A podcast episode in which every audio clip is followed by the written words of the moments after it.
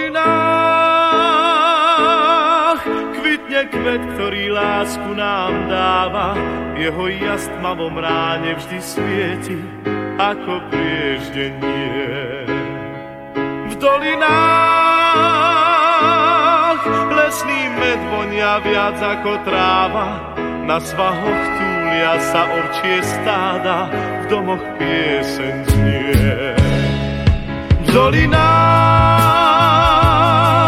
človek sám svoju prírodu chráni, každý strom, každá lúka na stráni je náš vzácný V dolinách ľudia nemajú zamknuté brány, majú tam srdcia čisté a múdne ako prúdy Je to kraj, kde prísne štíty hôr, teplo dolín múdro strážia, pokým slnka ľud zazvoní na jarné zvonce ovčích stát. Je to kraj, kde ráno vstáva skôr, kde sa drevo z hory tížko zváža. Je to Slovensko čarovné hrdé, mám ho rád v dolinách. Kvet, ktorý lásku nám dáva, jeho jas tmavom ráne vždy svieti ako prieždenie. V dolinách lesný med vonia viac ako tráva, na svahoch túlia sa ovčie stáda, v domoch piesen znie.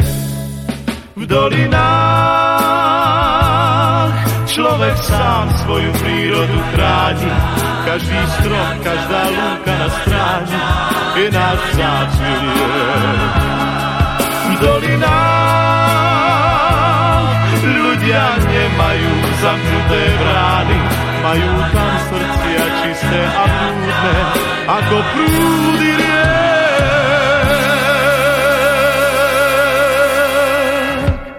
Takže vám želám príjemný oktobrový čas, milé poslucháčky a vážení poslucháči Slobodného vysielača Banska Bystrica.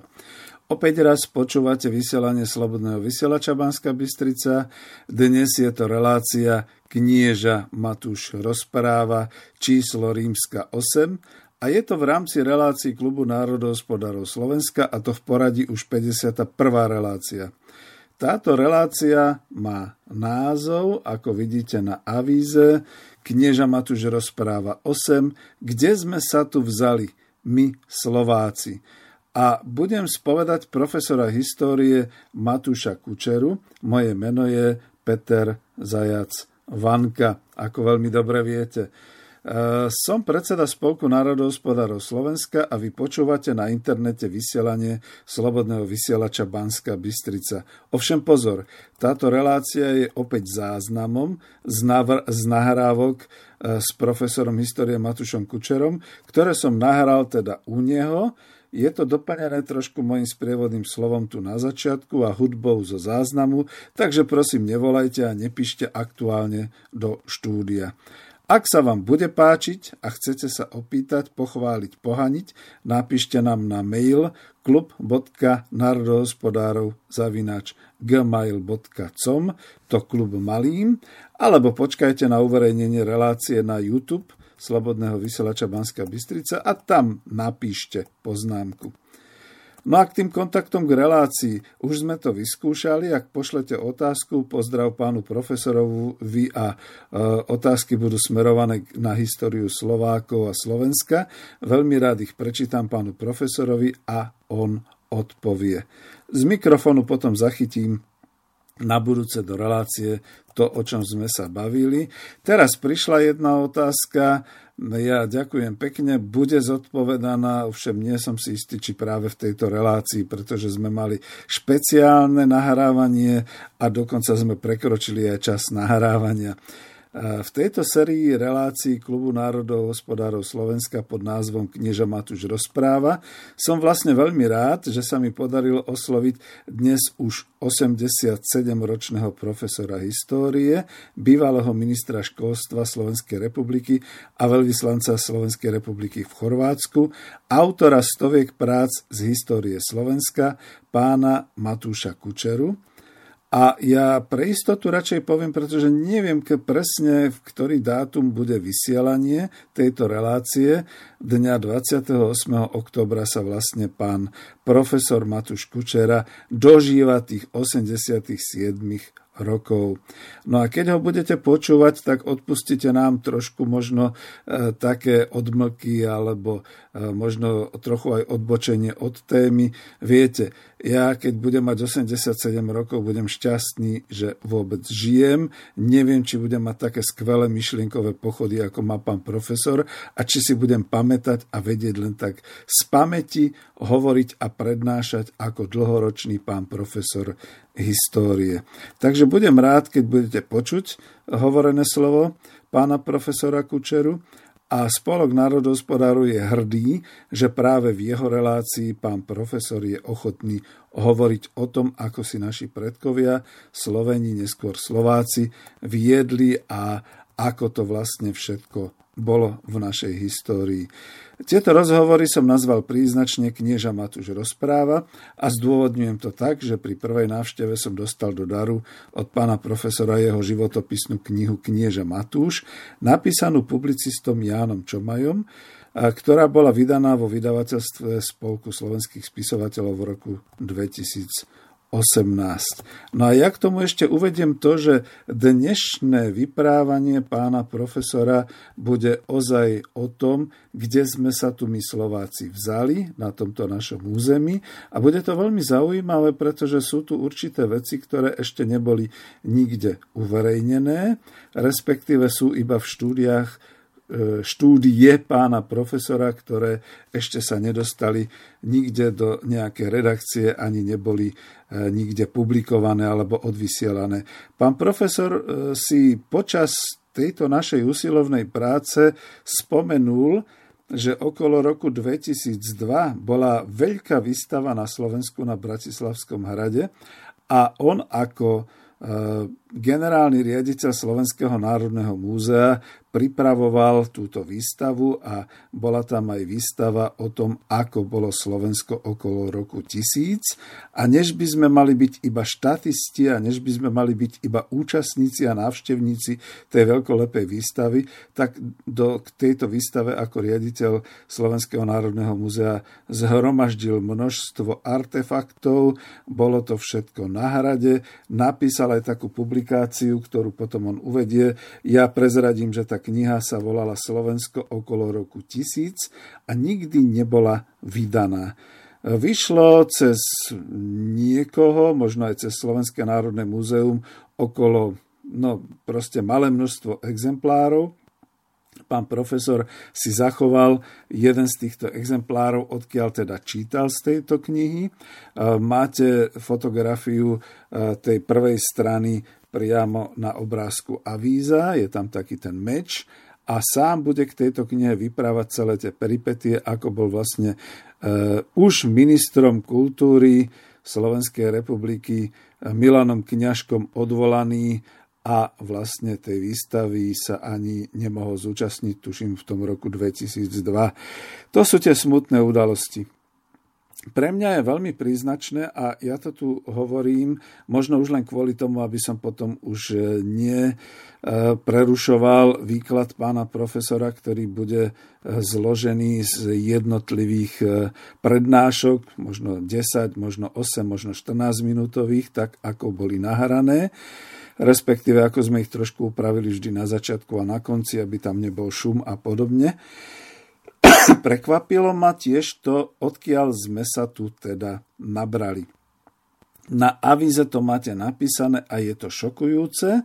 Nevedel som o tom, že teda my sme prišli ako Slovania sem na naše územie už v 5. storočí a možno aj skôr, pretože sme prišli v dvoch prúdoch. Jeden prúd aj pán profesor bude hovoriť o Slovienoch, ktorí prišli z oblasti Pripiatských jazier, čo je dneska Bielorusko a Ukrajina, časť Ukrajiny, jednoducho z tej roviny vodnatej sme prenikli cez tie jednotlivé priesmiky sem na územie Slovenska, dnes územie Slovenskej republiky a druhí prichádzali od juhu z juhovýchodu, e, kde teda obišli Karpaty a spoza až rumunského pobrežia popri Dunaji prišli a zaludnili e, celé to Podunajsko až po a aj naše územie. A dozviete sa veľmi veľa zaujímavých vecí, pretože to bola druhá časť Slovienov, ktorých volali Anti, a dokonca už tu boli v tom čase niektoré kmene, ktoré sú považované možno za skýtske, ale v skutočnosti slovanské, boli to sarmati. A to všetko, ako títo južní Slovenia, Slovania uh, tu boli už v čase, keď sa ešte len rozpadala západorímska ríša. Poviem zaujímavú vetu, ktorú povedal aj pán profesor teraz na úvod, že zatiaľ čo Rímanom sa za hranicami Limes Romanus, ktoré teda boli na okraji e, rímskej ríše, už nepodarilo kolonizovať a obsadiť tie ďalšie veľké územia, kde žili germánske kmene, pôvodne Gepiti, Herulovia a ďalší, Slovanom, Slovienom sa podarilo sa tu usídliť práve v tom čase od toho 3. do toho možno až 7. storočia, bezkonfliktne a bezpo, bezproblémovo sa asimilovali tie kmene, ktoré tu už boli usadené, prevzali e, po nich vlastne celé to územie, niektoré teda tie germánske kmene odchádzali ďalej a dokonca pre mňa bolo úplne úžasné, že som sa dozvedel, že vlastne Slovania, Slovieni, možno práve tí anti tu už boli v tom čase, keď tu mal ešte niekde okolo e, Pilišských hôr e, svoje sídlo a rozprestreté stany sám Hún, Attila Hún. A na jeho pohrebe teda sa už hovorilo v mnohých pojmoch po slovensky.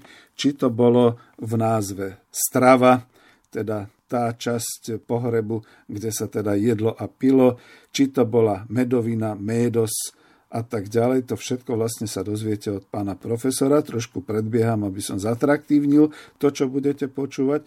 A mňa osobne veľmi potešila jedna informácia.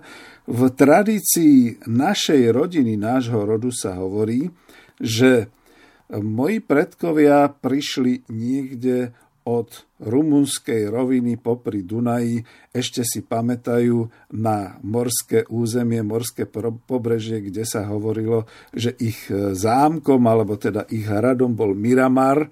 Ten je nakoniec dokonca aj na pobreží Chorvátska, tuším, a toho úzkeho úseku Slovinska s tým, že to boli Sarmati, som sa dozvedel, a Sarmati boli tí bojovníci, ktorí boli prenajímaní Rímanmi ešte v časoch vlády rímskeho impéria.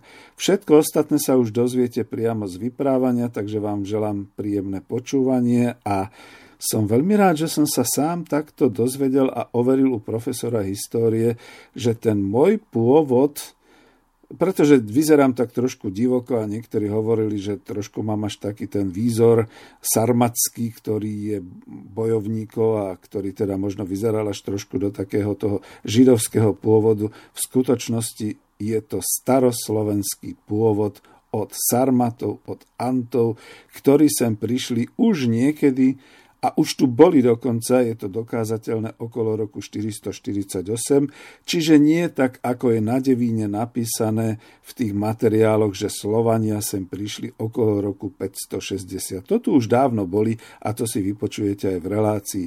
Želám príjemné počúvanie a počúvajte pozorne naozaj tento hlas profesora histórie Matúša Kučeru, ktorý síce už je tak trošku starší a trošku už naozaj je ten hlas, e, dalo by sa povedať, tak e, starecky autoritatívny, ale je stále veľmi zaujímavý a má originálne myšlienky.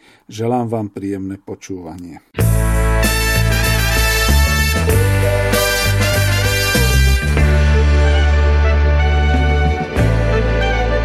S bielou mlou, zúfom snou piesňou včiel.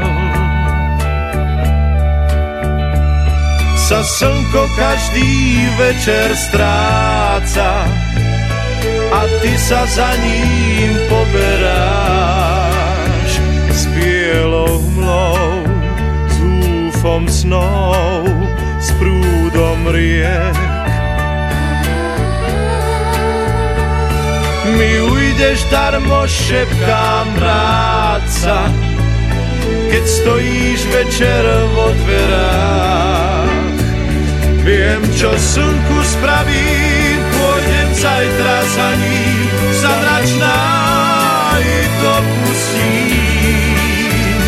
Ani slnko z neba, ale ani teba, od seba už nepustí. Bielou hlou na miesto podhlavníka, s húfom snov, čo ku mne privábi ťa. Kam len chceš, kam nočný vietor veje, nech sa deje, čo sa deje.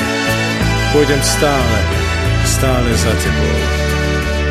Viem, čo slnku spravím, pôjdem zajtra za ním, sa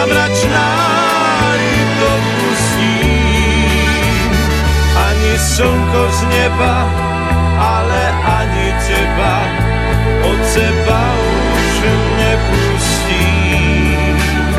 S bielou hlou, s húfom snou, s prúdom riek,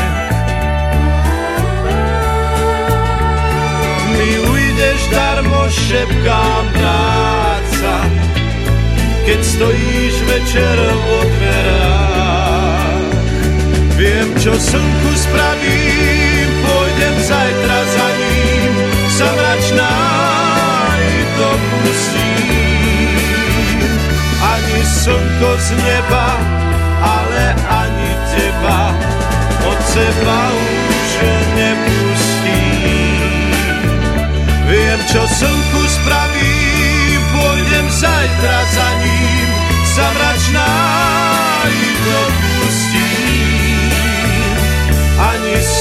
z neba, ale ani teba, od seba už nepustím.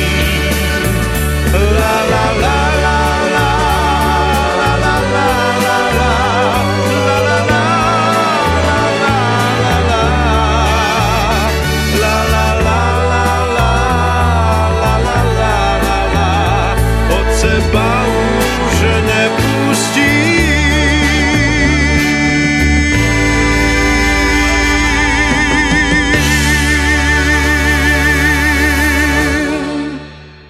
Pán profesor, no jedna z hlavných otázok, ku ktorým by som bol rád, keby sme sa vrátili ešte v našom rozprávaní, je, že poslucháčov zaujíma, odkiaľ sme sa my, Slováci a Slovania, tu vlastne v strednej Európe vzali.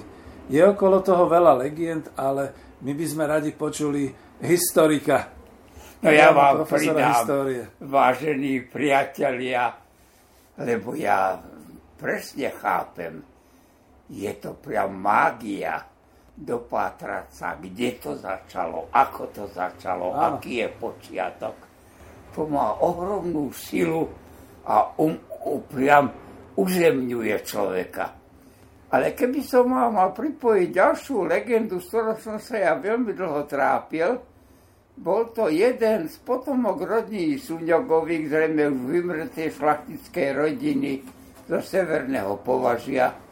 Ten ma často navštevoval ako profesora na univerzite. Mal aj rozsiahlu e, takú genealogickú mapu, ktorú rozsiahol na stole, aby ukázal, že ich zemianský a šlachtický rod nie je z tohoto Uhorska. Aha. Oni prišli z mesiaca alebo z Marsu. Je, my máme a bol historickú. hlboko, hlboko presvedčený a veľmi ťažko sa mu to vysvetľovalo. Takže vy, priatelia, ktorí máte predstavu, že ste z mesiaca, z Marsu alebo z, nejakej, z nejakého chemického laboratória, tak sa upokojte, že nie ste jediní že vás vo svete je mnoho. To bol ten, My, racionálni historici, sa často upokojíme veľmi presnými a dokazateľnými faktami. A tie dokazateľné a pevné fakty nás vezú do veľmi hlbokej minulosti, do 5. a 7. storočia. Viete čo, bola to skoro taká doba, jakej žijeme. Naraz prestalo na našu matičku hodne pršať. Nastúpilo obdobie strašného sucha. Aha. A tak množstvo tých národov, ktorí boli odkázaní na veľké pasienky vo východnej Európe Ázii až tam ďalej, naraz stratilo životodárnu silu, svoje, dobytky, svoje dobytkárske majetky. Hynul im dobytok, oni nemali vody. A tak sa pohnula táto spoločnosť niekde hľadať lepšie podmienky pre svoje stáda a pre seba. A to sa my vraciame do veľmi zvláštneho obdobia. Vy ste, pokiaľ ste dobre čítali vaše knižky e, z, z základnej škole a inde, my sa vraciame do 3. až 7. storočia po Kristu, kedy takáto doba jestvovala na našej časti tu Európy, strednej a východnej, a naraz nastal taký pohyb týchto národov, lebo ich dobytok sa hnal za vodou a za pasienkami. A nastalo také premiesňovanie národov, že historici ho celkom vtipne nazvali stiahovanie národov, hoci nie je to termín celkom presný, národy ešte v podívaní toho, čo dneska chápeme pod národom, nejestvovali. Ale naraz nám tá časť sveta, ktorá zostala dosť spokojná, podala o tom správu. Budete prekvapení, a bola to Byzancia byzantskí historici, my sme boli vždy predstavení často našou výukou, že jediná na západe bola civilizácia, ale nie je to tak. Naopak, západorímska ríša sa zmietala v krčoch a západná Európa, ňou sa preháňali šíky. Gótov, Vizigótov, Ostrogótov, Herulov, vandalov, ktorí prešli až do Afriky.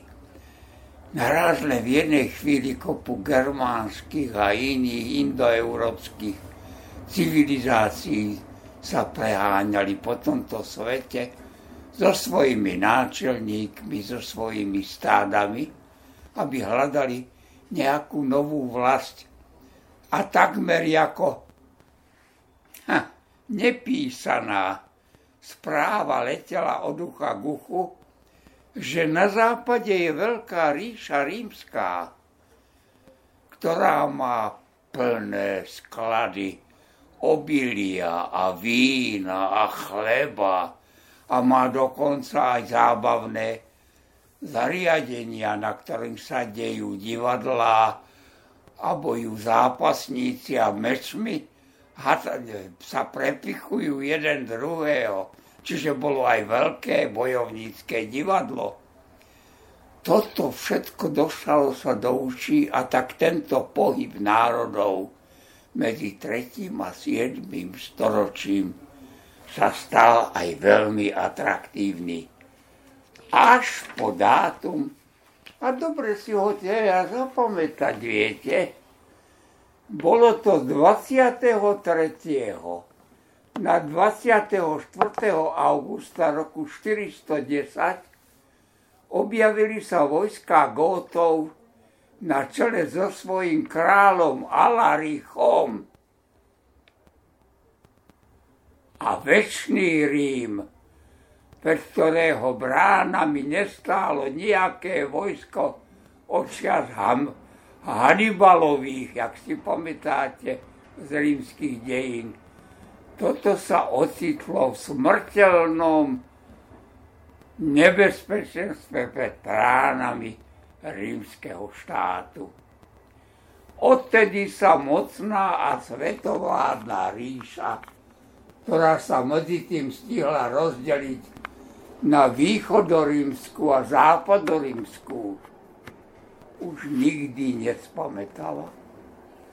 Je pravda, že helenistický východ ríše statočnejšie odvolával tlaku a ochránil svoje mesta, akými boli Antiocha, Antiocheia, Efezos, Damark, Stýros a iné a udržal si ich kvitnúce obchodné a kultúrne centrá. Západ však nebol schopný svoju ríšu ochrániť pred silnejúcim tlakom barbarov, tak ich nazýval Barbary. rímsky ľud a rímsky spisovatelia. A tak postupne nastával aj v týchto priestoroch rozklad hospodárstva, miest, remesla i obchodu, úpadku, ale aj polnohospodárskej výroby a v zápätí stále častejšie a častejšie vojenské porážky rímskeho sveta. V roku 455 Vandali dobili a vyrabovali Rím a rok dokonca potom dostup, do, dosiahli až brehy Afriky. V roku 476 Odoakar, ktorý bol na čele barbarských vojsk, zosadil posledného rímskeho cisára Romula Augustula poslal jeho rímske insígnia do východnej Brizanskej ríše ako posledný formálny krok tohto rímskeho cisára. A tým hovoríme, že došlo aj k zániku západom rímskej ríše. To bol dejný medník, aký história Ríma dovtedy nezaznamenala. Preto dneska vás upozorňujem, milí moji poslucháči, že tá predstava, ktorú máte aj dneska v hlave, že len západ je múdry a civilizovaný a východ zaostalý a barbarský, nebol pravdivý. Zablatená, agrárna, západná, stredná, západná Európa, ktorá rozbiela aj čas svojich rímskych miest, rímskych ciest, kolosí a všetkého, sa pomaly mrvila v smrteľných krčoch. Ale jak tak sa udržal aj písomníctvo, aj jazyk, aj literatúra v Byzantskej ríši. A preto sa nečudujte, že práve odtiaľ máme najstaršie správy o tom, že v tej sústave veľkých národov ktorých som menovala, ktorí prišli sem do nášho sveta, aj stredoeurópskeho a západoeurópskeho, sa narazu objavili aj Slovania, naši predkovia. A o tých máme správu práve od týchto byzantských historikov a letopiscov. V tomto čase pohnutých udalostí a veľkých premien, kedy sa Európou prechádzajú a pre, presúvajú mnohé a mnohé začiatky našich novodobých národov, prichádzajú na scénu európskeho života aj naši predkovia Slovania. V krátkom čase, v celkom tichej revolúcii, obsadili takmer polovicu Európy. A nikto o nich nič nevie, nepíše, ani nič nehovorí. Ani dnešná moderná veda nie je schopná celkom jasne vysvetliť, ako sa to všetko vlastne stalo ako v takom krátkom čase prebehla slavizácia polovici vtedajšieho európskeho sveta. A nielen, že táto slavizácia prebehla, ale jej výsledky už zostali trvalé na celé budúce stáročia. Ak si uvedomíme, že rímskej ríši sa za 500 rokov nepodarilo natrvalo romanizovať niektoré kraje Európy, je prekvapujúce, že Slovanom sa to podarilo v oveľa kratškom čase pohltili a asimilovali všetko obyvateľstvo, ktoré, ktoré tu našli. A v krátkom čase sú už všade len a len Slovania. Jeden zo zúčastníkov konštatuje, že je všade a toľko, ako by boli. A citujem ho, vraj ako by sme boli rozosiatí. Áno. Starí rímsky autori, akými boli Plínius starší, alebo Tacitus, ale aj grécky zemepisci Ptolemaius, vedeli niečo, že kde si na severe pri Balkickom mori žije veľký národ. Oni ich však nazvali Vinidi. Zjavne v tom čase sme, šili, sme žili vedľa Germánov lebo Slovania, ktorí tam žili, nazývali ich germánskom jazyku Venden, Vinden a to aj zostalo.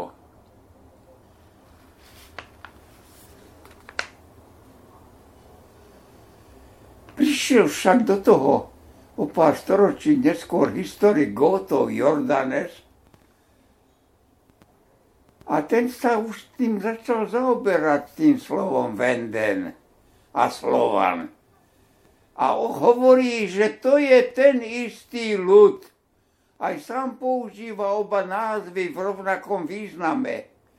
Pritom pripomína, že tento veľký národ sa delí na dve veľké skupiny, ktoré sa nazývajú Slovieni a Anti intelektuáli 6. storočia teda už presne vedeli, že veľká skupina mohutného slovanského sveta má dva názvy, dve pomenovania. A my máme doklad, že jestvovali a to je názov nás, Slováci, ale aj Slovinci, ktorí sa podobne nazývajú, majú tam len malú hláskovú zmenu. Milí vážení poslucháči, zrejme v tejto chvíli by ste sa veľmi zaujímali o to, o čoho tento názov Slovania, Slovienia, Anti vznikol. Áno, lebo tu máme nejaké rozopre. Že... Ja vás musím upozorniť, že tu platí vo vede to, čo je uzákonené. Ak jestvuje 20 názorov, tak nejestvuje žiadny.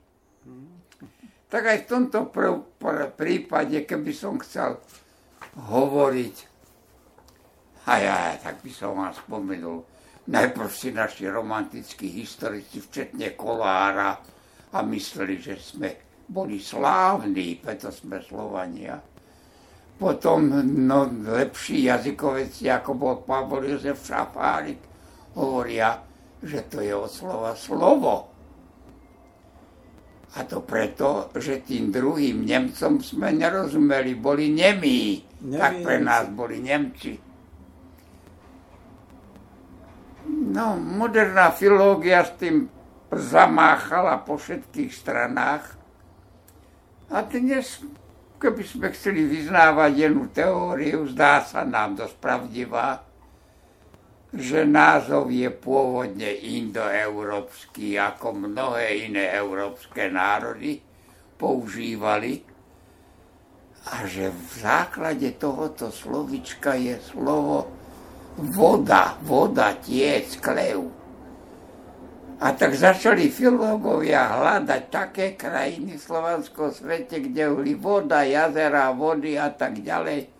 a hovorili, to je jasný názov, že sme boli národ, kde tiekla voda, národ od vody, klev tiecť. Aha.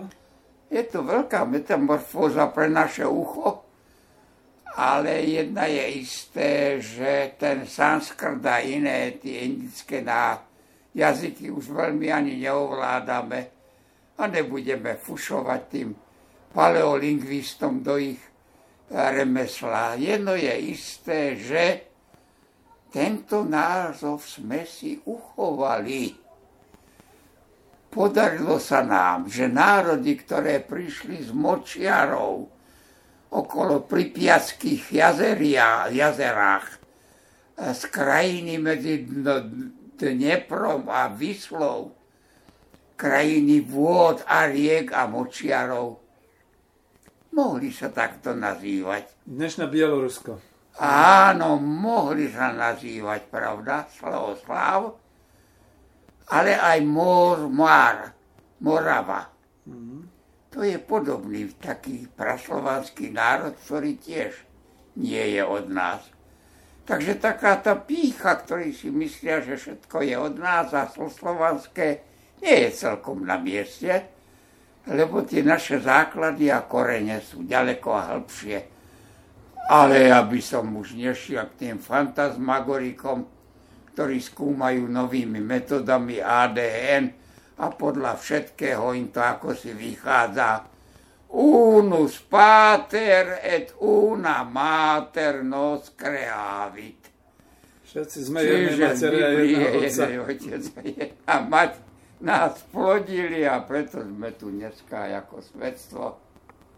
Z našho rozprávania celkom oprávnene vystupuje otázka, kedy už spolahlivo nachádzame starých Slovákov usídlených na tých územiach, kde aj teraz žijeme. To je kardiálna otázka,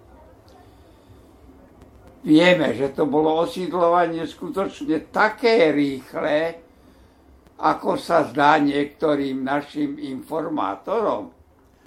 Ja vás len doplním, že ešte... Neviem. Ešte aj na sa znovu k spolahlivejším písomným prameňom a k ľuďom, ktorí udalosti videli na vlastné oči alebo skúsili na vlastnej koži. A pozrieme sa aj na materiálnu kultúru, ktorú tá, títo obyvateľia po sebe zanechali. Nehal by som to na samostatné vysvetľovanie, lebo viete, spôsoby, ako ľudia svojich neboštíkov pochovajú do zeme a akú vieru vyznávajú, je predsa len veľmi vážnym symptomom etnoci, etnoci, etnocity. Mm-hmm. Bože, už sa mi láme jazyk. Pohoda. A viete, tá prvá skupina, ktorá prekročila Karpaty cez Moravskú bránu, cez Javorníky, cez Spišské priesmyky, hore na východe cez Ruskú bránu, cez Varecký priesmyk, je veľmi zvláštna skupina. Ona svojich neboštíkov a dokázal to český archeolog Borkovský, ktorý to dal dohromady, hovorí, no oni vždy svojich neboštíkov spálili, popol dali do ručne tvoreného hrnca, ktorý potom trošku aj obtočili na hornčiarskom kruhu, aj nejaké znaky do ňoho dali vieme aké, a to dali do malého hrobčeka, na to navrchčili mohylu a tak svojich neboštíkov pochovávali. Ako moderné, jak dnes kremácia. Nazval to túto skupinu, že to je keramika pražského typu. No viete, Všetko je praška, aj pivo, aj saláma. Spomínali sme to v predchádzajúcich reláciách, že ako to vzniklo, tá keramika pražská. Áno, takže je to... Ovšem, že prišiel sem aj druhý prúd. Dobre hovorí Jordane, že boli aj Slovieni, aj Anti. Tento druhý prúd sa netrepal cez tie neschodné Karpaty, obišiel ich a o území máš dnešného Rumunska osídlilo Grécko. V posledných výskumoch máme slovanské hroby na Akropole, mm-hmm. kam chodia Slováci obdivovať grécku civilizáciu. Mm-hmm. Tam boli aj naši predkovia pochovaní. A potom zasídli územie dole východného a južného Balkánu a povodím Dunaja sa šírili sem do strednej Európy. Už nebohý pán profesor Eisner, ktorý bol archeológ a žil tu na Slovensku s nami dlho, a bol to múdry človek, hovorí, to je aj keramika, aj národ iného typu. Jednak keramiku už celú točil na hrčianskom kruhu, nazvali podunajského typu, a hovorí, aj neboštíkov ináč pochovávali. Už ich nespalovali, už ich kládli do hrobu. Zapledím pán Boh za to, lebo vďaka tomu dneska máme kostrové pozostatky a všetko to, čo tie naši predkovia ukladali do hrobu k svojim neboštíkom. Dovolím jedlo, aby na druhom svete neboli hladní. Niekedy im dali celú sliepku, aj kohúta, ino haslaninu a niekedy im dali nožík, keby ho potrebovali. Inokedy im tam pridali peniažte, keď nejaký nahonobili a našli a dali ho na jazyk neboštíkovi. Boli to spravedla byzantské a iné peniažky dali ho na jazyk neboštíkovi, lebo boli presvedčení starej greckej mytológie, že ten prievozník Áron, že je starý vidrý duch a že ich za tú rieku poznania neprevezia, ak mu nezaplatia, tak nebošník dostal.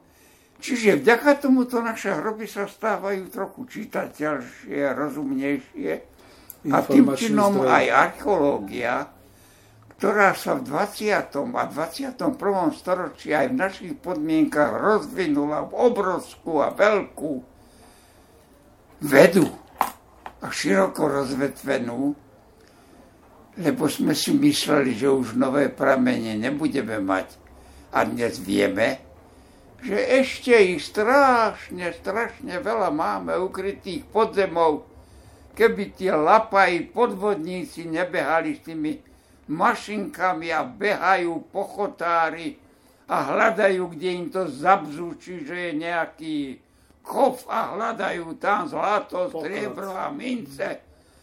Bo mali by ich hneď a zatvárať a richtári by ich mali upozorňovať, len čo vťahnu do dediny a na chodár, lebo ti ničia tak veľké kultúrne bohatstvo, aké nezničili ani tí vandali, vizigóti, extregóti, góti a iní v 5. a 6. storočí. To len na okraju vám, milí poslucháči, aby ste o tejto pliage, ktorá sa tu nám šíri, vedeli. Aby ste vedeli, ako ľudia zasiahnuť a uzemniť takýchto ľudí a vyhnať ich, kam patria. Dnes to možno viac spôsobujú diálnice a rôzne tie Áno, developerské firmy. činnosť tomu nahráva. Kedy sa tu prvýkrát spomínajú. Áno, lebo to som chcel doplniť, že tak na ja Devine je napísané v roku 560. Byzantína Jordánesa, mm-hmm. ktorý hovorí, že Slovania sídlili na širokých priestoroch okolo Dunaja už okolo roku 551 teda v polovici 6. storočia. Pravda, je tu ešte iný autor, tiež Grék, Priskos. Ten na strednom Dunaji, a teda aj v našej krajine našiel Slovanov a zrejme aj našich priedkov, Petkov už okolo 100 rokov skôr. Vie o tom dosť spolahlivo, pritom bol osobne. Zúčastnil, zúčastnil sa totiž na posolstve, ktoré byzantský cisár Teodózius roku 448 vyšlal na dvor vodcu Húnov, veľkého Atilu. Posolstvo viedol Maximus a bol ňom aj splnomocnený Priskos, ktorý nám udalosť opísal.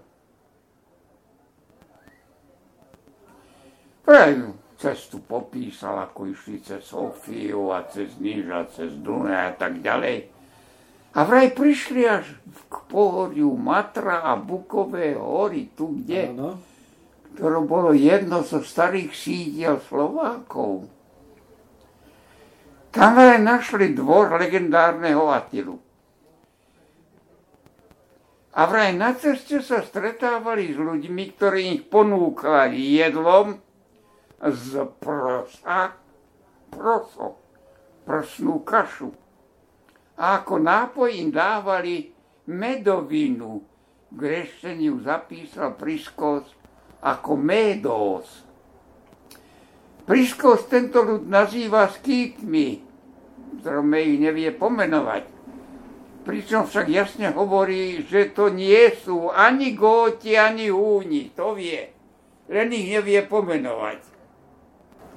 A to teda boli Slovania? No a keď k tomuto si pridáme, viete, aj spomínaného Jordanesa, ktorý opisuje pohreb legendárneho vojcu Húnov Atilu, Hovorí, že pohrebné slávnosti boli veľké a tá pohrebná hostina sa nazývala Strava.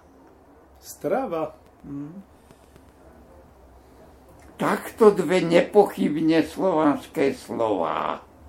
Médos a Strava hovoria o prítomnosti našich predkov v hornom potici alebo už na južných svahoch Gemera Hontu, a to už v polovici 5. storočia.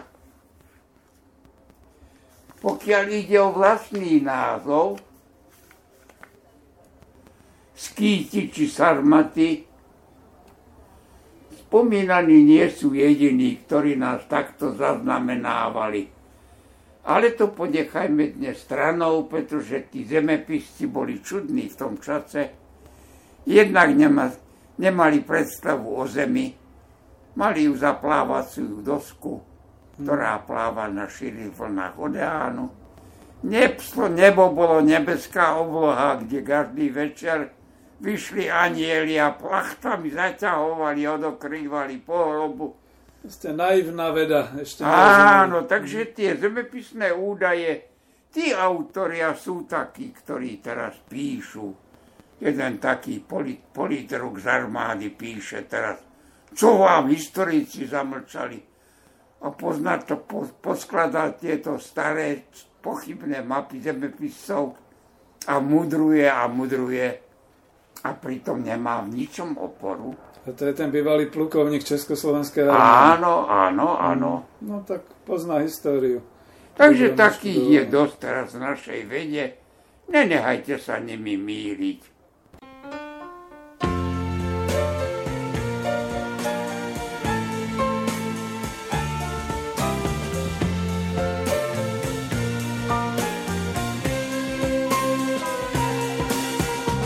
Hľadám, hľadám tvoju tvár. Mráz ju skrýva ten kráľovicí. Hľadám, hľadám tvoju tvár. Chcem ju chrániť pred všetkým zlým. Čakám, čakám nás keď ťa nájdem, vychiariť si dám. Čakám, čakám na kvet nás, v očiach sklíčka oblohy mám. Keď ťa skrýva kde ťa skrýva bielý mráz. Nájdem, tak kde nájdem všetko tam, čo mám. Bolí, bolí ma ten mráz s tvojou tvárou. Nebudem sám.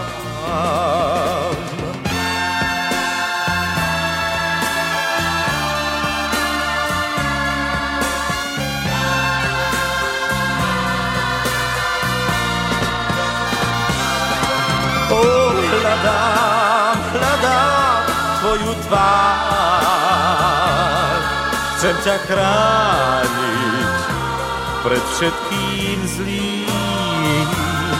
Kde ťa skrýva, stále skrýva bielý mráz. Keď ťa nájdem, tak kde nájdem všetko tam, čo mám. Hľadám, hľadám svetlo v nás s tvojou tvárou nebudem sám. Hľadám, hľadám tvoju tvár, keď ťa nájdem, ja ti hneď dám. Uh, uh, uh, čakám, stále čakám na kvet nás. S tvojou láskou nebudem sám, viacej už sám. Nebudem sám,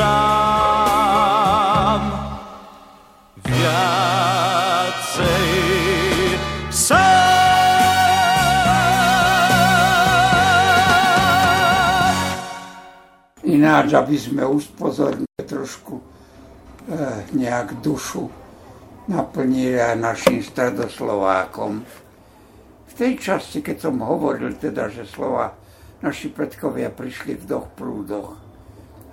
Zajímavá je tá druhá skupina, ktorá obišla Karpaty a povodím ostalo sa sem a svojich neboštíkov už pochovávala.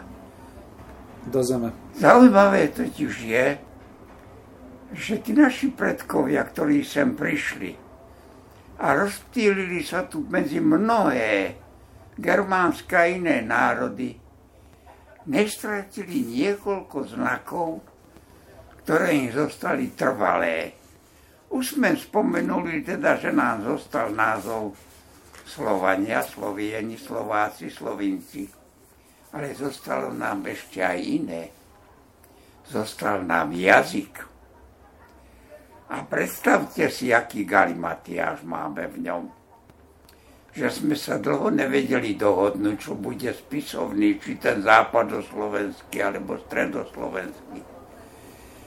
Jeho rozdiely sú veľmi veľké. Naša jazykoveda dosť silno preukázala, že východoslovenské a západoslovenské nárečie hoci na, požu, na počutie sa zdajú byť dosť odlišné, v láskoslovnom a gramatickom stavbe sú spoločné. Ale odlišné je stredoslovenské nárečie. A to v skupinách rád, lad, rásu, teda rásoch a iné jazykové prvky, ktoré strednú slovenčinu odlišujú od tej západoslovenskej a východoslovenskej. A tak nebohý štátny úradník profesor Cambel v Budapešti napísal aj prvú takú knižku o slovenskom jazyku a povedal, že stredoslováci sú potomkovia južných Slovanov, lebo jazykové prvky sa blížia k niektorým jazykom južných Slovanov. Aha. Aj iní sa pokúšali vysvetliť túto anomáliu, ale až keď prišlo k tomuto archeologicko-filologickému vedeckému objavu, že prišla druhá iná civilizácia, povodím Dunaja zasídla stredné Slovensko, tak sme vedeli dobre vysvetliť, že stredná Slovenčina svojimi archaickými prvkami je práve potomstvo tohto jedného typu slovanského jazyka. Takže žiadne iné nárečia, jazyky, germánske, románske, aj keď sme z mnohých všeličo prebrali. Napríklad mnohé názvy mnohých starých riek, ako Dunaj a, a Nitra a iné podobné veľké rieky, to sme všetko prevzali od predchádzajúcich národov. My sme si potom vyslovilo, vy, vy, vytvorili pre tie menšie potoky a rieky svoje názvy. Tam, kde je bystrá voda tiekla, bola Bystrica, kde bola podmývala Brej, bola Mijava, prosím, zopakujem a zopakujme si. Tam, kde bolo tých bobrov viac ako bolo treba, bola Bebrava pri Bánovciach. Tam na východe, kde bola podivná riečka, ktorá nezamrzala, bola toplá. A keď bola hnilec, tak bola rieka hlenivá a rieka pomalá taká bola aj na západnom Slovensku, len keď tam prišla nemecká kolonizácia, tak ju nazvala Lénbach, lenivý potok. Že? Takže e, kto dobre sleduje náš krajinu, našu krajinu, náš e, povrch Slovenska, ktorý sme si obsadili v tom pohnutom 3. až 5. storočí, môže pokojne napísať svoje osobné dejiny svojho chotára a všetkého. Pravda, k tomu treba kopu ďalších pevinností. Aj my, ak treba ešte stále, po pesničke siahneme k niektorým pizanským autorom, ktorí nám zapísali, ako nás odlíšili od ostatných národov. Ak vydržíte ešte počúvať, tak ja vám aspoň niekoľko takých charakteristík prečítam. Meno Prokópios.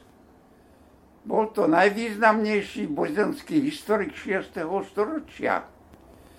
Poradca vojvodu Belizara, ktorý v byzantských službách dlho vojensky operoval na Dunaji aj na pobreží Jadranského mora dosť dlho sa stretával so slovami a ja by som pokojne povedal aj so Slovákmi, predkov Slovákov, takže mohol podať správy z prvej ruky. Prokopia zaujalo to, že Slovie, a citujem, prosím, slovenský preklad, že Slovienom a Antom nevládne jednotlivec, ale už odávna žijú v demokracii. Čo tento Byzantínec narodený v Palestíne považuje za pozoruhodné. A čo pod tou demokraciou myslel, dosť ťažko zistiť. Vie ale, že majú jedného Boha, tvorcu blesku, ktorého považujú za jediného pána všetkých vecí prinášajú mu obete bíkov a konajú iné posvetné obrady. Uctievajú vraj však aj rieky a aj víly a ďalšie iné božstvá.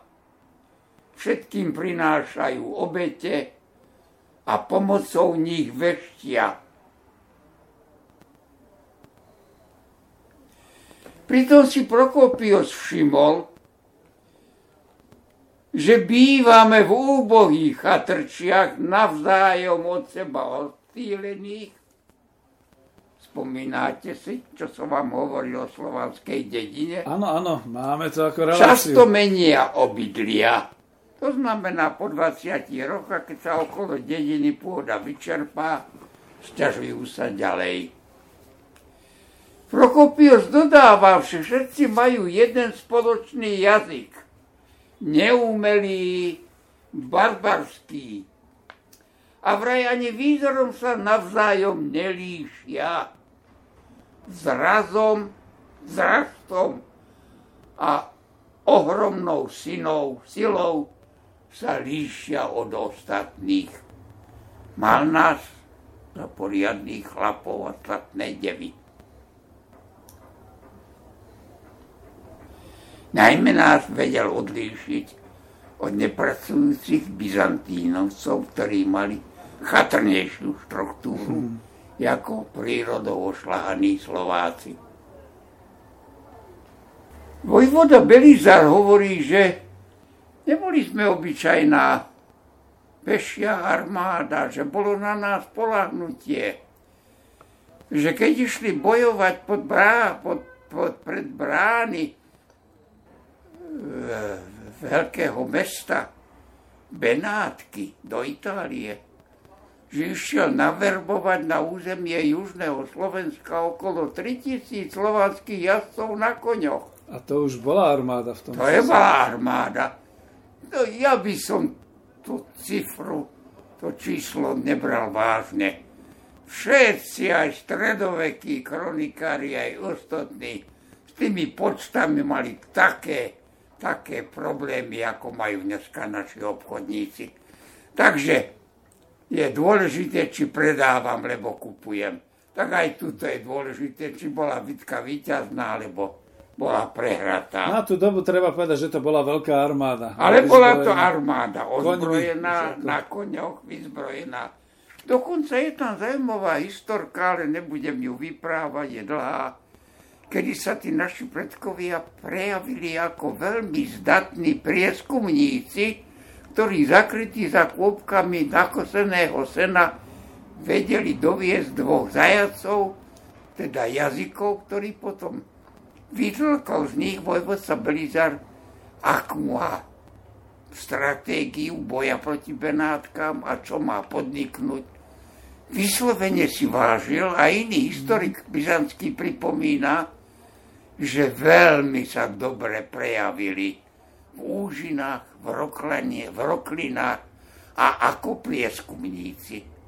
Takže dostali sme aj slušnú vizitku ako vojaci Takže prosím, zabudnite na tie romantické také rozprávky, ktoré doniesli naši študenti od veľkého Herdera, od svojho učiteľa, zo svojich univerzít v Nemecku. Herder bol ďaleko od Slovanov, aj blízko od Slovanov, poznal polavských Slovanov a hovorí, že to všetko je holubičia duša. Hmm že nevedia sa ani dobre byť. No títo Byzantíci hovoria naopak, že vedeli dobre stiahnuť kožu z chrbta, vedeli zajať sa pribiť štyrmi kolmi, rukami, nohami k zemi a utlz ho, prípadne koňmi ho roztrhať, vedeli chalupu zapáliť a spomína, že ako veľmi rýchlo boli učenliví, že zajacov, ktorí vo vojne zajali, najprv zabíjali, až potom zistili, že dobre je ich doma usadiť na pôde, nech pracujú a nech sú užitoční. Pán profesor, prečo sa o tomto nenatáčajú filmy? Ale spomína, mali... že toto otrostvo u nich bolo iné ako v Byzancii, nebolo také prísne a tvrdé, a že kto si odrobil určitú stanovenú dobu v otrostve, mohol sa vrátiť domov. To už opakujeme, ale ja sa chcem aj opýtať, že v ktorých e, rokoch to asi bolo, pretože to zase bolo... Stále hovoríme o 6. 7. storočí, o prameňoch, ktoré sa nám z tohoto obdobia zachovali v Byzantskej ríši. Pramene, ale Prosím, priatelia, to je stále storočie, kedy už my tu sme žili v jednej, dvoch generácií tak, na tých územiach, na ktorých sme doteraz. A potom nás chvíľu opúšťajú správy, keď aj Byzancia má svoje problémy, keď nás preberajú západov v európske pramene. Frankovia. A tie, má, tie nie sú také jednoduché a spolahlivé. Jeden z tých, ktorým sme sa trochu o sebe dozvedeli, sme našli až v 16. storočí, a to v zabudnutej kronike, ktorú spísal jeden mních v nejakom kláštore niekde pri Paríži. Ani sa nepodpísal. V tom čase neboli sa, nebolo sa módou podpisovať aj preto, čo sme nenapísali, to až v dnešnej dobe sa podpisujú to je ten aj po to, čo neurobili. Mm. Objaviteľia tejto kroniky, ktorá mala pojednávať o dobe veľkej vlády franského panovníka Dagoberta, nazvali ho Fredegárus. Fredegár. A o tejto kronike a o udalostiach, ktoré sem prišli a ktoré nám doniesol, ja si myslím, že sú natoľko obsažné, že ich budeme musieť presunúť do veľkej, inej veľkej kôpky našho rozprávania. Dobre. Lebo s nou je spojený prvý pokus našich predkov vytvoriť si organizovaný štát a organizovanú spoločnosť. A to sa už sme sa preúpli do 7. storočia, keď teraz ide. A to bude obdobie, o ktorom si budeme hovoriť. Čo to bolo a kto to bol ten samo, čo vytvoril tú samovú ríšu, v ktorej sme žili a v ktorej sme pretvorili našu krajinu veľmi zvláštnym spôsobom.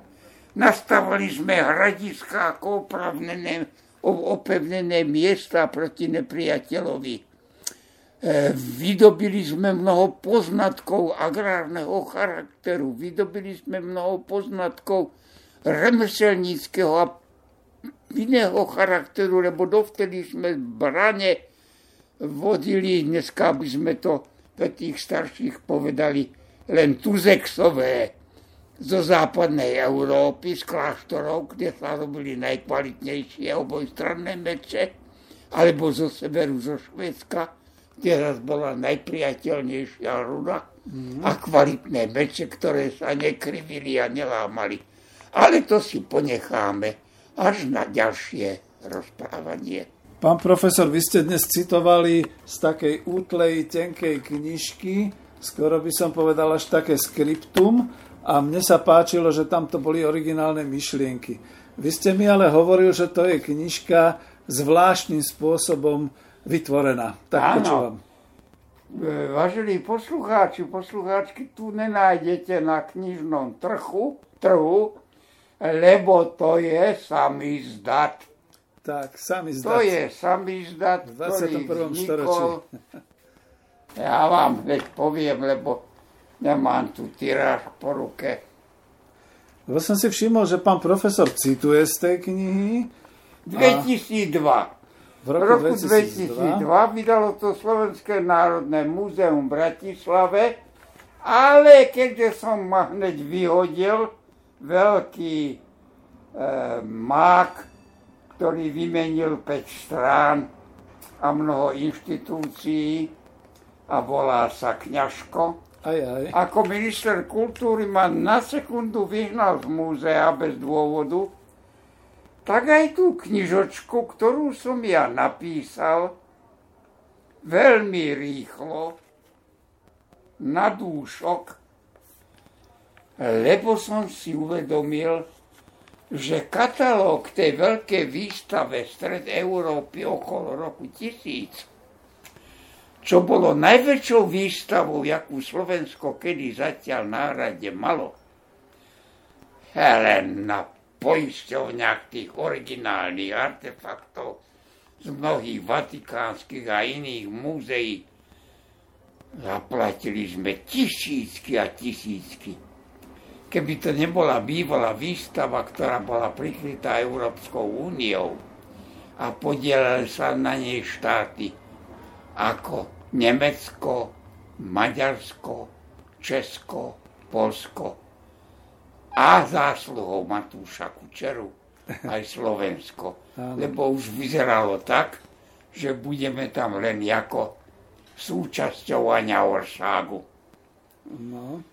Až v čase, keď som sa stal riaditeľom historického múzea, som zachytil, že takýto projekt beží, zanedbaný, a bude to veľký projekt o tom, ako sa fermovala stredná Európa, tých najtmavších storočiach okolo roku 1000. Aj tá kniha je, že Slovensko okolo roku 1000. Tak bol aj názov výstavy.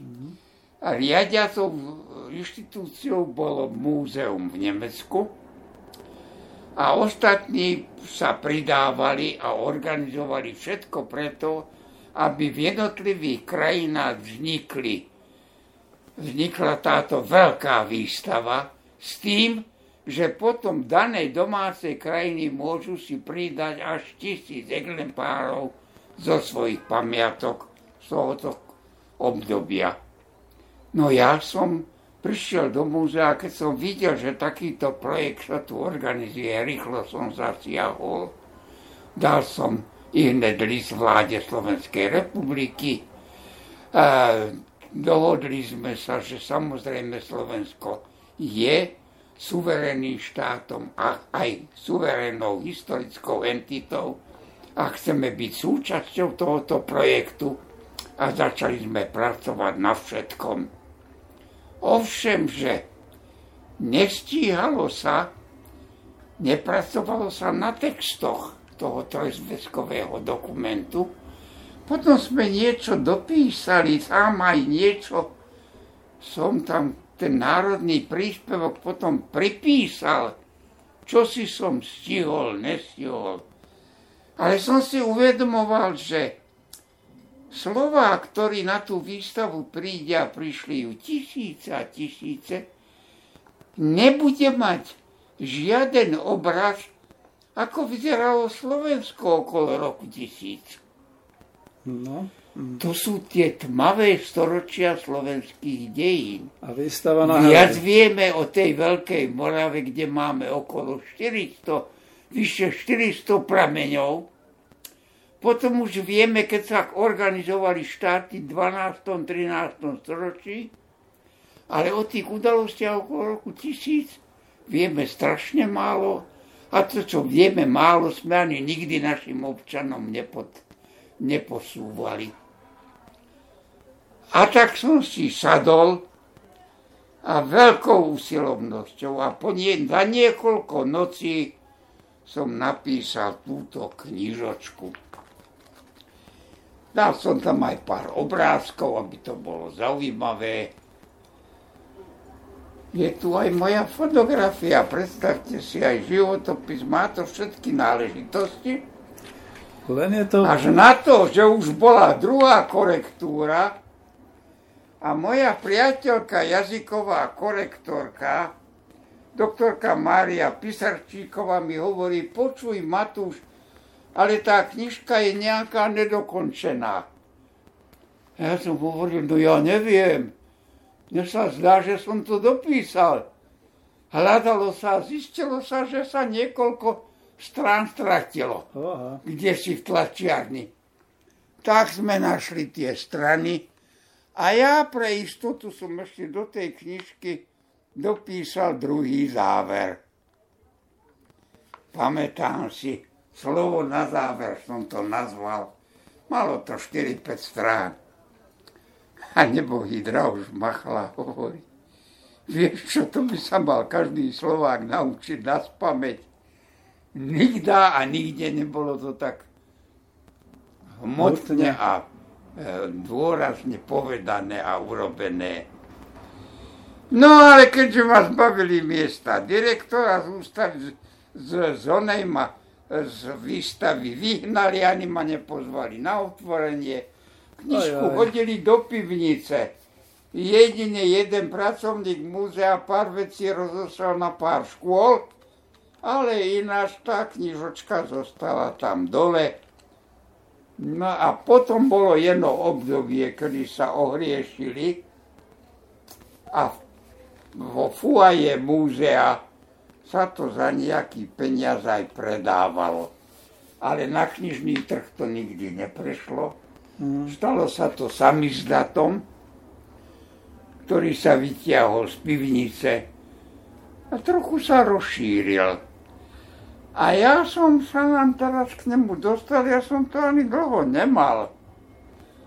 A som sa k tomu dostal a naraz som zistil, že ako 50-ročný vysokoškolský pedagóg s citom pre poslucháča, pre poslucháča, ktorý do rúk berie knižku, som sa snažil dostať do jeho podoby a zrozumiteľným jazykom, bez nejakej veľkej učenosti a dokladov, som mu vyložil to obdobie od príchodu Slovanov do roku, do zániku Veľkej Moravy. No to použijem asi aj ako názov našej relácie. A urobil som to vytlačením na Je to tak, jak sa vydávajú skripta, taká tá... Je to riadná, je to riadná tlač. Na 100, 101 strán. Čiže dodržal som aj tú správnu vedeckú týšku, vedeckú ideu. Keď je knižka hlúpa, musí byť aspoň hrubá. Tak ja som nepísal hrubú knižku, napísal som na 100 strán, veľmi disciplinovane to, čo by si Slovák, priemerný Slovák v súvislosti s touto výstavou, na ktorú sa to aj odvolávam, prečítal. No, budeme to musieť znova vydať. No a takže, vážený pán redaktor, jak nájdem ešte jednu, túto jednu som našiel, ja vám ju musím aj venovať, lebo to je pre veľmi vzorných poslucháčov a čitateľov urobená knižka, my by sme a mali spracovať a vydať aj ešte. Takú zvláštnu fotografiu. Odpuste mi na termín. Vyzerám tu taký samonasierací. A tak Podívajte sa. Áno. Ale tak naozaj ste v tom veku 50 veľmi dobre.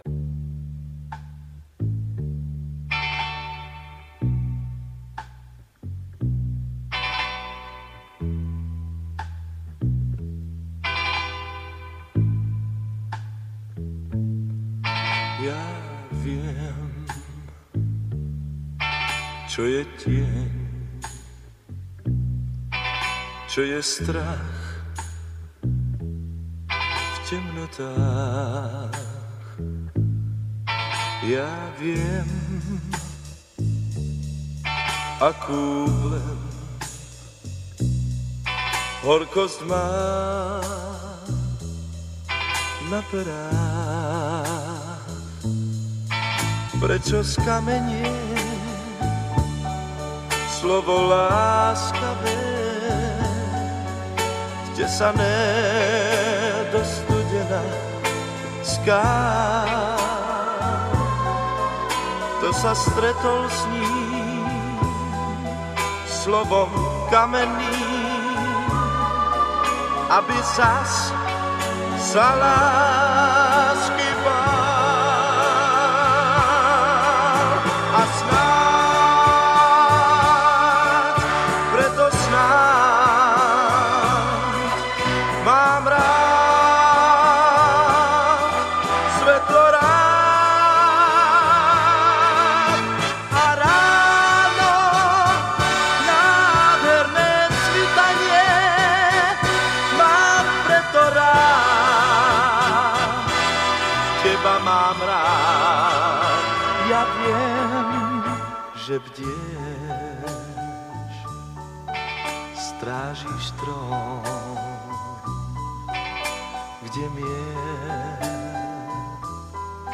zasadá.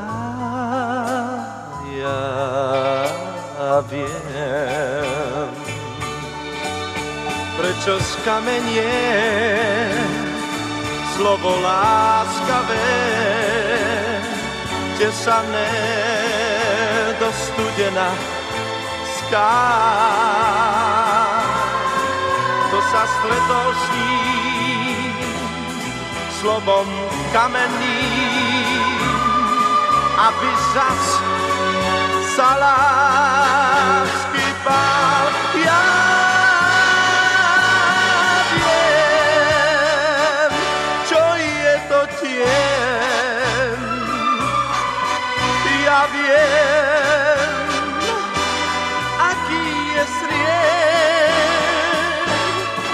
láske studenej,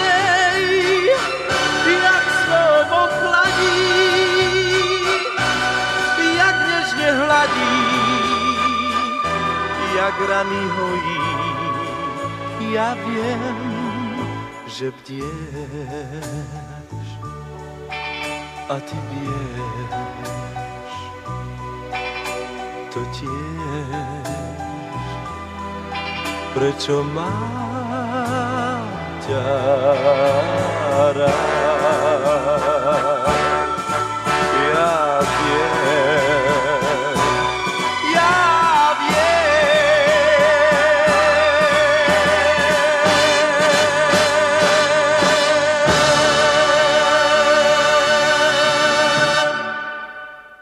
Dojem, vážení čitatelia, to nemám po ruke.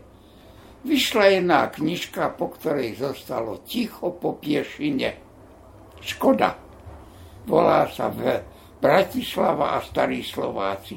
Mm. Ponúkal som ju aj tomu komunistickému primátorovi, aby to kúpil a, nič. a rozdával. Prípadne, aby zafinancoval preklad do Nemčiny alebo angličtiny bola by knižka pre turistov, ktorí navštívia mesto.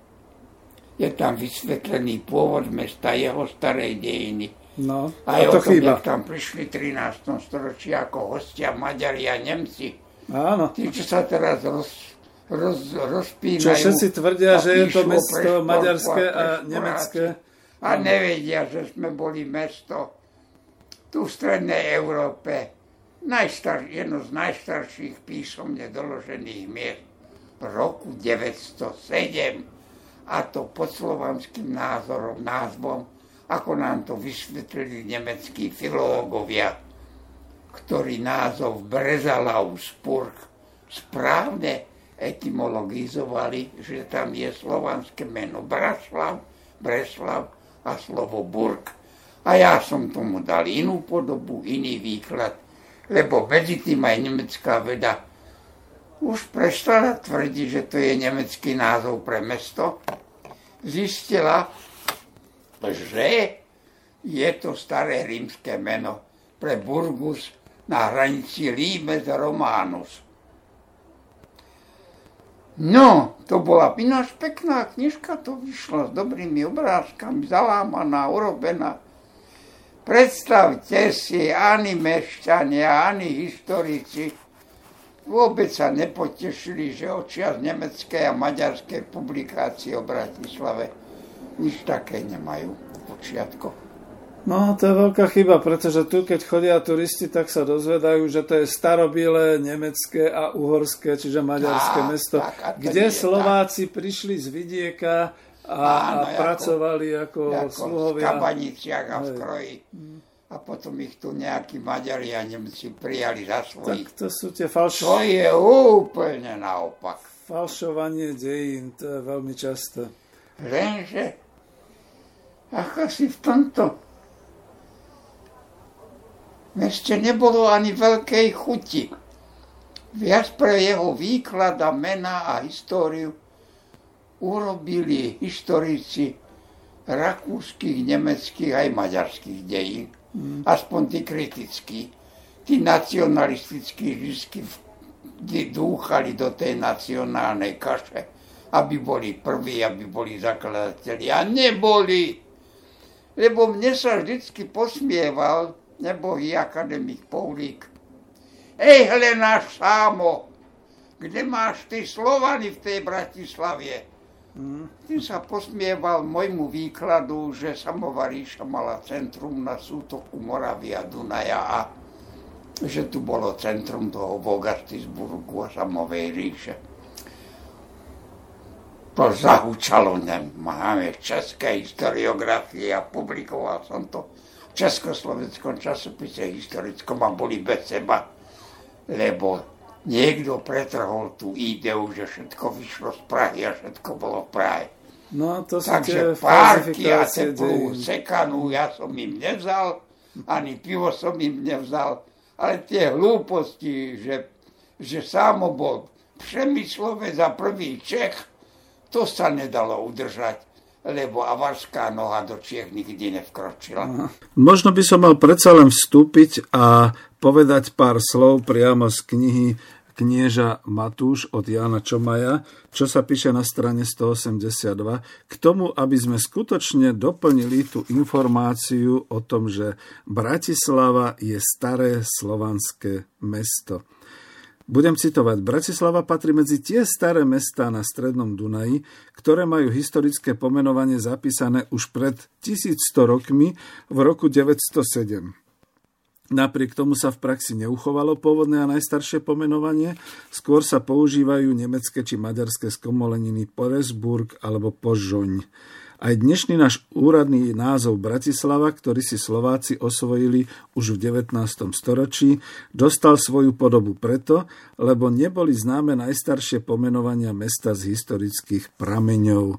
A tuto naozaj tam, ako to máte od pána profesora, to pomenovanie, bol názov Brezalauspurs, ktorý správne vykladali najmä nemeckí vedci, že ide o typ názvu ako je Regensburg, Augsburg, Lagdenburg a podobne, čiže pomenovanie hrad Burgus alebo dokonca pomenovanie toho, tej osady, kadiaľ bolo teda to opevnenie a slovičko Burgus, Burgum uvádzali do života už starí Rímania a to od 2. storočia po Kristovi. Takže toľko k tomu, ako to bolo a ešte teda ku Braslavovi samotnému bol isto z kniežacieho panovníckého rodu, pre nás história o tom veľa nezaznamenala. Vieme o ňom len to, že bol kresťan a pri púti do Ríma zanechal dary pre kláštor v severotalianskom Sividále. Tam ho zapísali do knihy darov spolu s mnohými inými slovanskými menami. Okrem neho sú tam mena ako Pribina, Svetopluk, Svetožízn, Nitrabor a podobne. Zapísali tam aj Braslovovho menovca, ktorý mal kniežatstvo v dnešnom Chorvátsku medzi riekami Sáva a Dráva. Meno Braslav bolo teda v slovanskom svete bežné. Základ zloženého mena z dvoch slovíčok brať a sláva, alebo brat a sláva. V slovanských krajinách bývalo zvykom, že sa takéto veľmožské mená skracovali, Takže to je práve ten dôvod, prečo potom e, bola, bol Bratislav alebo Braslav, z čoho potom vznikla nemecká podoba Presburg, v kosmanickom systéme bavorského jazyka Presburg, poslovenčená, potom prešla do slovenčiny ako Prešporok. Z toho vyplýva, že hlavné mesto Slovenska je starou slovenskou sídliskovou enklávou, ktorú založili a pomenovali Slovania, Slováci, starí Slováci, berte to ako chcete. Ich najstaršie sídla v meste sú už z 5. storočia a veľký rozmach zažilo mesto v 9. až 10. storočí. O tom teda hovorí aj tá bitka pod Bratislavou v roku 907, ktorá sa datuje ako oficiálny zánik Veľkomoravskej ríše. Preskočím množstvo storočí a prídem k tomu, že pán profesor Matúš Kučera sa zaslúžil aj o to, aby potom vlády alebo vláda Smeru sociálnej demokracie a, a myslím, že tam bola SNS na čele s Robertom Ficom v roku 2010 inštalovali na Bratislavskom hrade sochu Svetopluka v jeho jazdeckej pozícii ako vspína svojho tátoža a hrnie sa dopredu na obsadenie Panónie, teda tej rímskej provincie, ktorá bola za Dunajom ešte vtedy neobsadená a ktorú teda okupoval a vyrval z rúk Franskej ríše. Milí priatelia, prečo sa nekonajú priamo na hrade pri soche Svetopluka zhromaždenia tak ako na Devíne a ako na iných pamätných miestach? Myslím si, že Svetopluk, kráľ Veľkej Moravy, alebo kráľ Veľkej Nitry, keď už chcete, pretože to, tá časť bola presne definovaná Nitrou, e, Pre, Brezalauspurzom a samozrejme Devínom, kde sa teda pôvodne tam niekde nachádzal aj hrad, ktorý sa volá Vogastisburg, teda sídlo Sámovej ríše. To všetko máme tu priamo na očiach a priamo denne pozeráme na náš Bratislavský hrad, ktorý je dnes skutočne hradom prezidenta Slovenskej republiky a tvorí slovenskú štátnosť. Ďakujem veľmi za pozornosť a dúfam, že vám všetky tieto slova prinesú nielen útechu, ale aj hrdosť na vlast na Slovenskú republiku. Viete, Bratislava, naše hlavné mesto, nemalo ako si šťastnú ruku na svojich archeológov. Rozrúbali sme podhradie, starú židovňu, ehm, tam tie okraje a návršia. Ani sme sa nedozvedeli, bágre to rozrydili, žiadna ruka archeológa tam nesiahla a tak Bratislava nemala svoju. Schopné v okolí sa našli nejaké staré civilizácie predslovanské, ale fakt je jeden, že tých Slovanov sme už nenašli. Naraz len prišla obnova hradu a nastal prvý prelom. Ale to už bola Veľká Morava a na ňu nasledujúci chrám.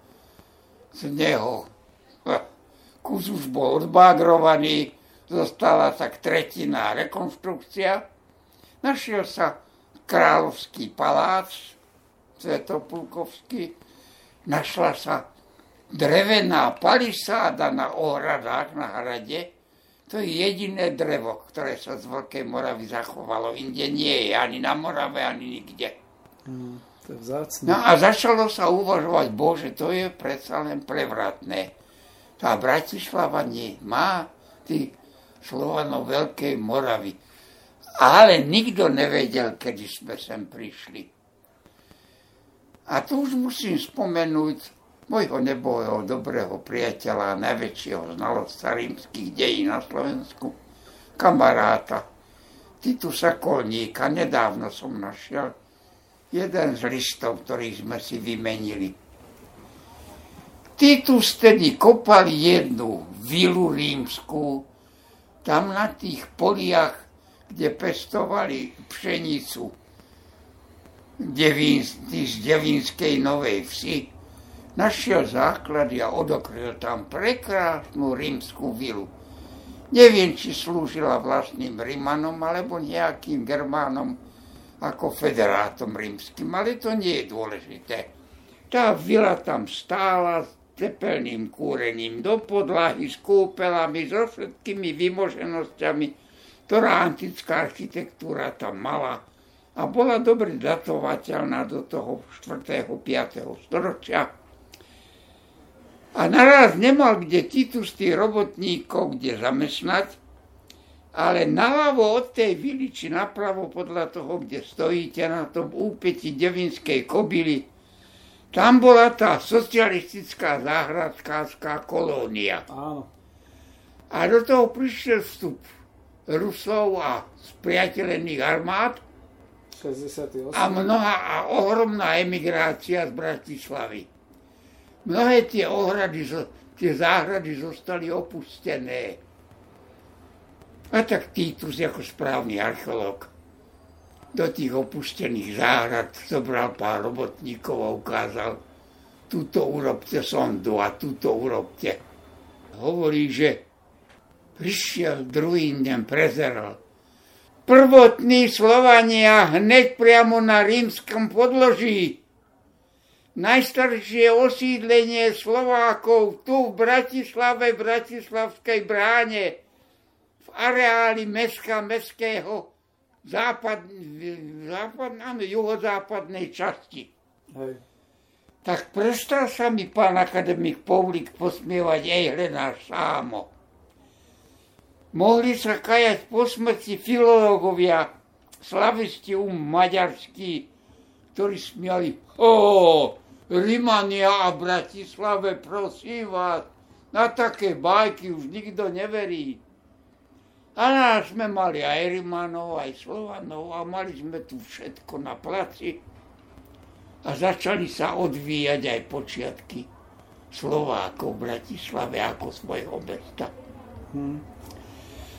A tak som vyťahol aj ten prameň, lebo ten najstarší zápis z roku 907 nebol známy.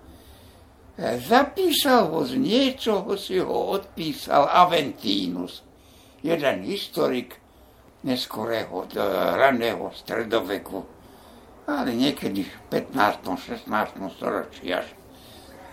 A pôvodný názov sme nemali, ale náraz rakúsky historik Ernest Kleber objavil stratené staré letopisy salbovské, veľké.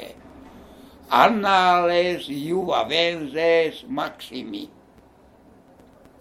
A tam bol celkom zachovaný a dobre zachovaný nápis. Bellum fesit, pessimum fuit ad Brezalaus purch, anno domini a rímským vypísaný rok 907. Aha. Čiže udiala sa krutá bitka pod Bratislavou roku 907. A bojovali tam vojska Maďarov s franskými vojskami. Veľkomoravské vojska tam už nebojovali. Mm. Z toho sme usúdili, že politická štruktúra a velenie armády sa už rozsypalo, Veľkomoravská nefungovalo, ale všetci vedeli, kde sa bojuje.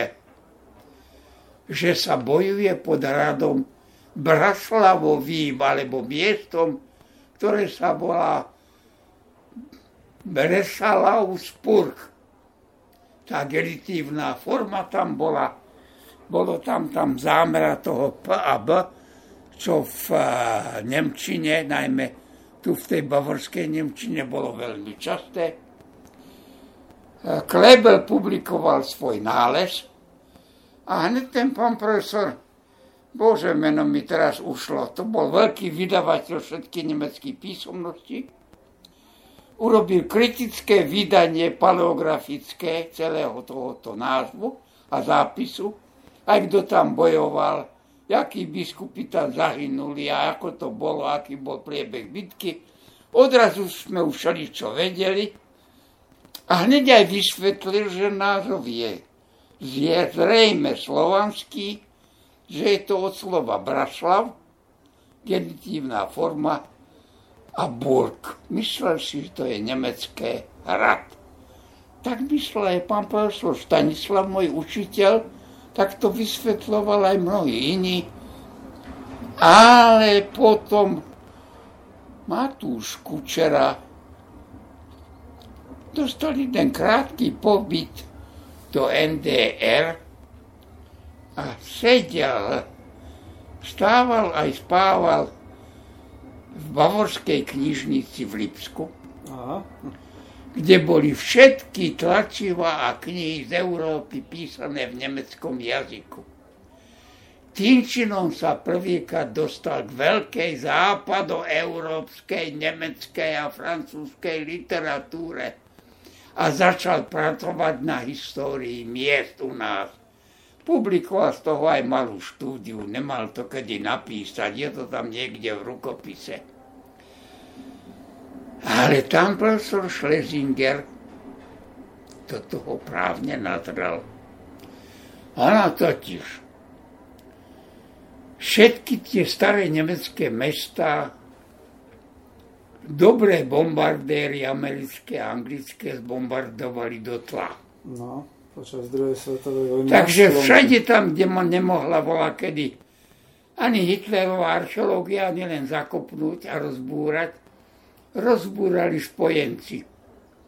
A tam archeologom sa otvorilo obrovské pole poznávania a s hodou zistili, a bolo to predmetom jedného sympózia, ktoré vydávalo zborník Fortrege und Forschurgen a stretávali sa na hranici švajčiarsko-nemeckej a vydali 5 zväzkov a jeden ten zväzok, tuším, pán Petrikovič ho dával dokopy, ukázal, že všetky tieto mesta sa budovali na rímskom základe. Aha. Mm. Takže v čase, keď tam ešte žiaden burg nestal, ale nešlo sa po pramenoch, profesor Schlesinger išiel po pramenoch. Tu mám tu jeho štúdiu v reedícii vydanú, vyšla párkrát, bola objavná. Ukázal, že tak nazývali Rimania všetky tie miesta, ktoré na tej hranici Límez Románu, s ktorom chceli ob, múrom obradiť celú rímskú ríšu. A tá hranica išla tam od východu cez celú strednú Európu, cez západnú Európu, cez Španielsko. Prekročila až do Afriky. Do Anglická, do Afriky. A hovorí, všade bol tento Burgus. Vzali sa tí Rimania asi od Gótov, lebo iných tam, kde na tejto limitnej čale bola nejaká veľká strážnica, alebo obchodné centrum, alebo brod, tak tam bol Burgus. Tak sa naraz zistil, čo so Štrasburgom. No, nezistili. Stráže bol Burgus, kde hranici na, na križovatke cieta inde. A Regensburg a Bitburg a Cesburg a naraz bolo Burgusov koľko a neboli tam hrady a tak pán profesor Schlesinger zistil, že to sú burgusy. A tak aj Kučera povedal, viete, v tom čase, kedy to Fredegar spomína, alebo v 907. Možno už stal slovácky hrad, ale nikto ho nemenoval Burg a Burgus. To bol starý rímsky termín pre tie pevnosti, ktorí boli na pravej strane Dunaja. Dneska vykopaná v Rusovciach Geruláta, Áno. alebo vykopané rímske základy pri Devíne a na Devíne, alebo kúsok za tým na rakúskej strane Deutsche Altenburg. A ten máme aj písomne doložený, to bolo skoro 40 tisícové rímske mesto. No. Takže tie Altenburgy, Burgy a ostatné sú, potom som našiel, jeden kronikár hovorí, že je to neopevnené miesto, ktoré stojí na hranici Limes Románus. A z toho som vyšiel aj pre lokalizovanie Vogasburgu a samovej ríše, k čomu sa dostaneme. No a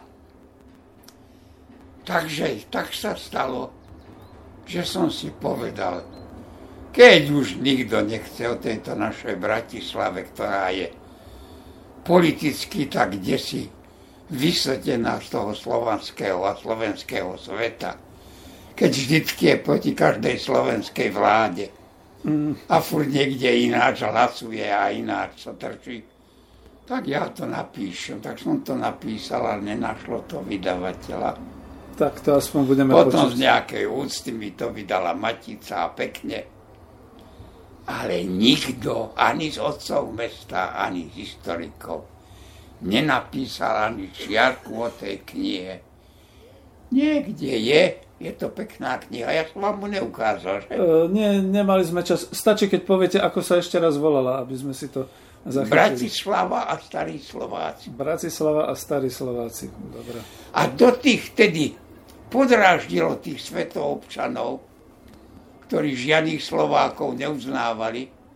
Zrejme ten názov ich už nasral a doviedol ich v infarktu, takže už potom nemohli ani nič, ani hovoriť, ani písať.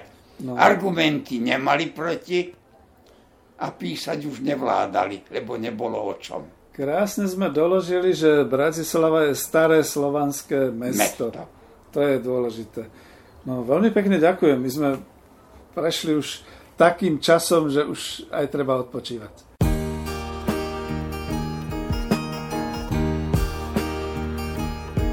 Pár chvíľ lúčenia tvár k mojej schýl nech noc nie studená.